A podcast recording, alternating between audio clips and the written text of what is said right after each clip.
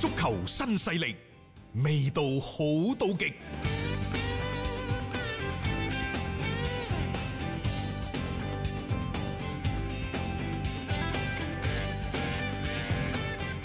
對於廣州嘅兩隊球隊嚟講呢，其實有一個問題，我諗無論係簡拿華路又好，雲邦何斯又好，都要加以足夠嘅重視。就係、兩隊波個外援，外援第一係質量，第二係數量。咁當然廣州恒大相對就會好少少，嗯，而家好少少呢，因為仲有好多歸化嘅球員就位列陣中。啊但係其實而家誒就外援嚟講，係得個保連奴呢、個中超第一外援。嗯佢仍然可以保持到比較高嘅狀態。泰利斯卡嘅情況點呢？好似係漸入佳境，但係啱啱好嘅，啱啱向好嘅情況發展嘅時候呢，佢係有多少嘅受傷？嗯啊，雖然一啲媒體嘅朋友話傷一個禮拜左右就可以復出，我哋上一場睇到佢呢，就拉親少少嘅大髀，嗯，嗯，應該嗰個所謂嘅誒、呃、唔會好傷病嘅唔會好程度嚴重唔會好嚴重。嗯其後呢，就仲有一個呢，就係、朴蜘蛛，呢、個就真係好波。咁嗯係，就呢三個人嚟講呢，就泰利斯卡點樣去盡快提高嗯自己嘅嗰個狀態，呢、個非常之重要。其次呢，就係、歸化球員艾基臣，你會睇到佢，但係佢同洛國富都有一個相同嘅特點，就係、呢兩個人呢狀態唔算好好。嗯洛國富更加唔使講啦，而家仲紅牌添。艾基臣嘅狀態唔好，但係大家會睇到呢，就係佢嘅比賽嘅態度係積極嘅。嗯向前衝擊，又或者對於球隊嘅嗰嗰種嘅投入度啊、啊奉獻度啊等等，呢、個係冇得彈嘅，嗯係咪、即係佢唔會係懶懶行咯，上到嚟艾啊基神呢仲解鎖咗另一項嘅絕 技，就係佢嘅自由球。即係唔難度唔高嘅都唔喺入嗯我哋不斷咁叫艾基神嘅加持之下呢，當然更加多係佢自己不斷嘅努力之下，嗯慢慢慢慢一啲一啲咁去揾翻一啲嘅狀態。係尤其我覺得佢應該係一啲一啲咁揾翻屬於自己嘅自信。嗯作為前鋒嚟講，自信先至係佢最大嘅、最寶貴嘅財富。冇錯，如果喺運動戰當中，譬如話琴日洛國富嘅傳波唔係有少少越位咁樣入咗波之後，又或者有一記勢大力沉嘅遠射等等，我相信對於誒佢哋嘅嗰個自信心嘅幫助喺場上嘅表現嘅提升呢，會係帶嚟最直接嘅幫助。嗯好啦，咁而家呢，就希望睇到簡拿華路，喂，而艾基神狀態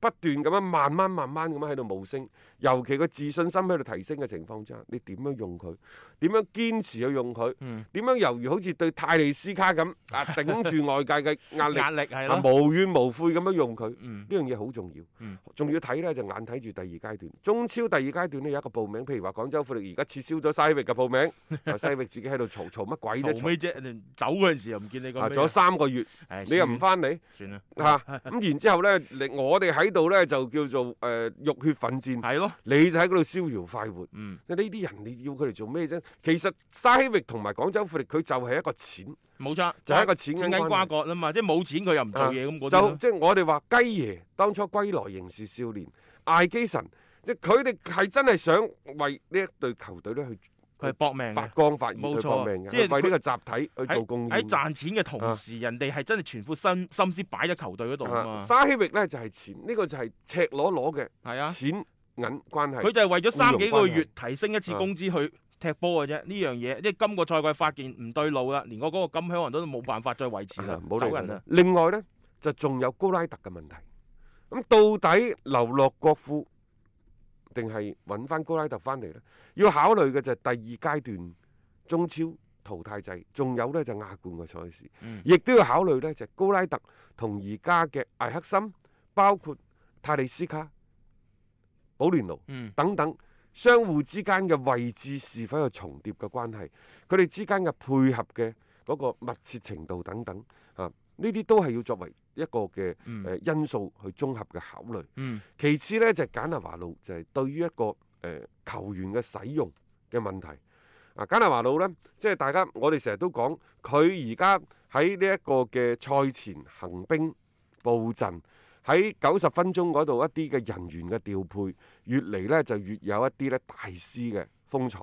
啊嗯誒、整體嘅嗰、個嗰、個呃調配啊，整體嘅表現呢，我相信球迷係收貨。嗯但係誒呢種收貨又或者對於主教練嘅信任度呢，佢嘅基礎唔深，亦就係可能而家好波嘅時候，大家都覺得好。讚，即係有但係問題唔好嘅時候，亦都會毫不留情咁彈。質疑點解會係啦？咁呢？點解會係質疑呢？嗯我就歸咎於個信任度唔係好夠。嗯，點樣為之信任度夠啊？知人善用，咪信任度夠 即咯。係但係之前用泰利斯卡嘅一個問題，亦都令到大家多少就貼咗啲標籤落去。簡南華路其實好多時候都會係有啲意氣用事。但係我同你講啊，簡拿華路對於誒一個造造成一個隊內嘅良性嘅競爭呢，我認為佢係最高嘅。係簡拿華路比史高拿利好嗯嘅地方喺邊度呢？就係佢嘅輪換做得更加之堅決。徹底好多啊嚇當初史高拿利走嗰陣時，我哋曾經喺節目當中掟低一句説話，就係、當簡拿華路執教咗之後，你唔再懷念史高拿利嘅時候，簡拿華路係成功嘅。係當大家都或者記翻嗰陣時，史高拿利幾咁好嗰陣時，簡拿華路失敗嘅。咁、嗯好啦，時至今時今日，一年幾過咗去啦。喂，大家有冇諗起史高拿利呢？我諗諗起史高拿利嘅時間比較少，嗯所以總體而言呢，簡拿華路喺廣州恒大呢一年幾嘅執教，我哋認為呢，如果一百分嘅話，佢應該值七十五分。誒嗯啊，當然呢個七十五分係點嚟嘅呢？佢既有呢就係、任人唯親啊，嗯啊途中去上呢一個嘅。學習班學習班，亦都有呢就率領球隊攞到聯賽嘅冠軍。誒、亦都睇到呢就佢打造緊一隊呢越嚟越越成熟嘅球隊，尤其喺新人使用嗰方面，嗯。簡拿華路而家唔單止話淨係為咗個成績，佢其實亦都為將來嘅三年五年嘅廣州恒大嘅主力陣容呢喺度構建緊，嗯喺度做緊努力，甚至乎做緊犧牲。當初嘅史高拿利呢，佢為咗保住聯賽冠軍，佢擔咗廣州恒大叫做最好嘅轉型時期。係啊，即係等到後期簡拿華路嚟先再做啊更新換代咯，即係遲咗亦㗎就啦係話，當年如果喺一六一七年嘅時候，誒、俾到廖力生又或者其他嘅隨身一啲球員更加多嘅機會，嗯可能佢哋今時今日嗰個比場上嘅經驗會更加之好，嗯能力更加之強。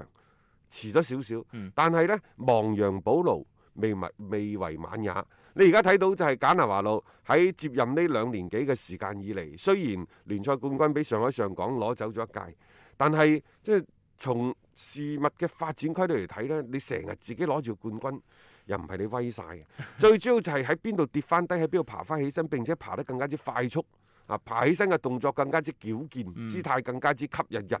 啊，呢、個就係簡拿華路。即係我認為佢最成功嘅地方。譬如你睇佢輪換啦嗯，喺、今年無論係舊年發掘嚴鼎浩又好，嚴中陽偉又好，係啱唔啱啊？係啊，好啦，咁然之後到今年，你會睇到如何喚起呢個徐新啊、嗯，何何超啊，超啊，包括廖力生啊、張修維啊張，修維啊等等。嗯並且你有冇發現嗰個輪換呢？嗯，係輪換幅度最大嘅就係兩個後腰。冇錯啊，亦就係話點解係咁樣？因為鄭智已經四十歲啦，嗯，趁住呢段時間就兩個兩個咁換，兩個兩個咁搭。去搭配下等睇你效哋果啊等你哋去做一個喺隊內最友好嘅、最公平嘅競爭，嗯呢就係邊個可以接翻上嚟？當大家都覺得誒、好似隨身啊搭住張修維、嗯打得唔錯喎，可能佢又換咗啦，就係、何超搭翻廖力生，嗯，好事嚟嘅呢個。係啊，啊，即係你跑馬機制公平嘅，對每個人都係公平嘅，無論係上場嘅時間啊、啊等等啊、機會啊等等，比較嗯比較即係統一。嗯，喺咁嘅情況之下，我我覺得誒、呃你哋邊個機會俾晒你啊啦？而家呢幾個人又。冇話厚此薄彼啦，反正啊大家你就攞表現説話咯，黃博文已經可能喺呢幾個僆仔之後啦，個出場順序。咁啊係呢反個正大家搏，係咯， 其實嗰個前提呢，就係、你兩個既要負責後防嘅掃蕩防守，嗯又要呢負責中場嘅梳梳理，理嚇，仲有呢，就係、可以騰翻出更加多嘅嗰個所謂位置嗯空間，俾、你嘅大佬保連奴係啊喺，前場做一個自由人。啊自由人嗱你滿足咗呢幾樣嘢，嗯，其他嗰啲邊個表現好嘅？咁咪邊個上就算你表現幾好都好，都係六七十分鐘俾你打嗯。打完之後呢，下一場你未必有主力做。而家就係跑緊馬，嗯不斷咁喺度睇緊你邊個質素高啲。呢個咪良性競爭咯，好好好事事嚟嚟噶，即係大家都係公平嘅環境底下，你就冇咩話即係太多嘅一啲微言啊出到嚟啦。所以到目前為止嘅簡拿華路呢，即係執呢隊波呢，係慢慢成型啦。哦呢樣嘢係球迷比較高興嘅一樣嘢。咁同埋呢，上個賽季嘅冠軍，我感覺嗰個含金量真係好夠咯。你既挖掘咗年輕球員，又攞咗個冠軍，某程度亦都係為佢哋嘅呢個自信心呢，係提升咗即係一啲嘅空間嘅，可以咁講啊。誒簡南華路呢一套亦都得到俱樂部或者係球員啦佢哋嘅一個認可，咁、啊關鍵係仲有某 某部分嘅一啲球員嘅使用一啲位置上邊呢，如果佢更加係公平些少呢，咁可能就冇咁多嘅微言㗎啦。只要成績仲 O K 啦，簡南華路似乎帶隊波呢，大家都暫時係收貨嘅。包括呢就係韋世豪，楊立瑜等等。如果舊年嘅嚴中楊偉，今年仍然可以攞到首發位置嘅呢，就係、楊立瑜嗯同埋韋世豪。韋世豪因為有傷，所以嗯最近幾場都冇出，但係。大家可以睇到佢嘅狀態腳風喺二零二零賽季係最順嘅。係咁啊，仲有呢，楊立瑜畢竟就係得益於呢一個 U23 U 廿三嘅政策，嗯不過呢個做餅王啊，而家佢急需要提升自己射術啊，嗰個射 術，尤其呢就係最後一腳嘅真係信心嗯非常之重要。嗯啊，佢始終呢有一個範例，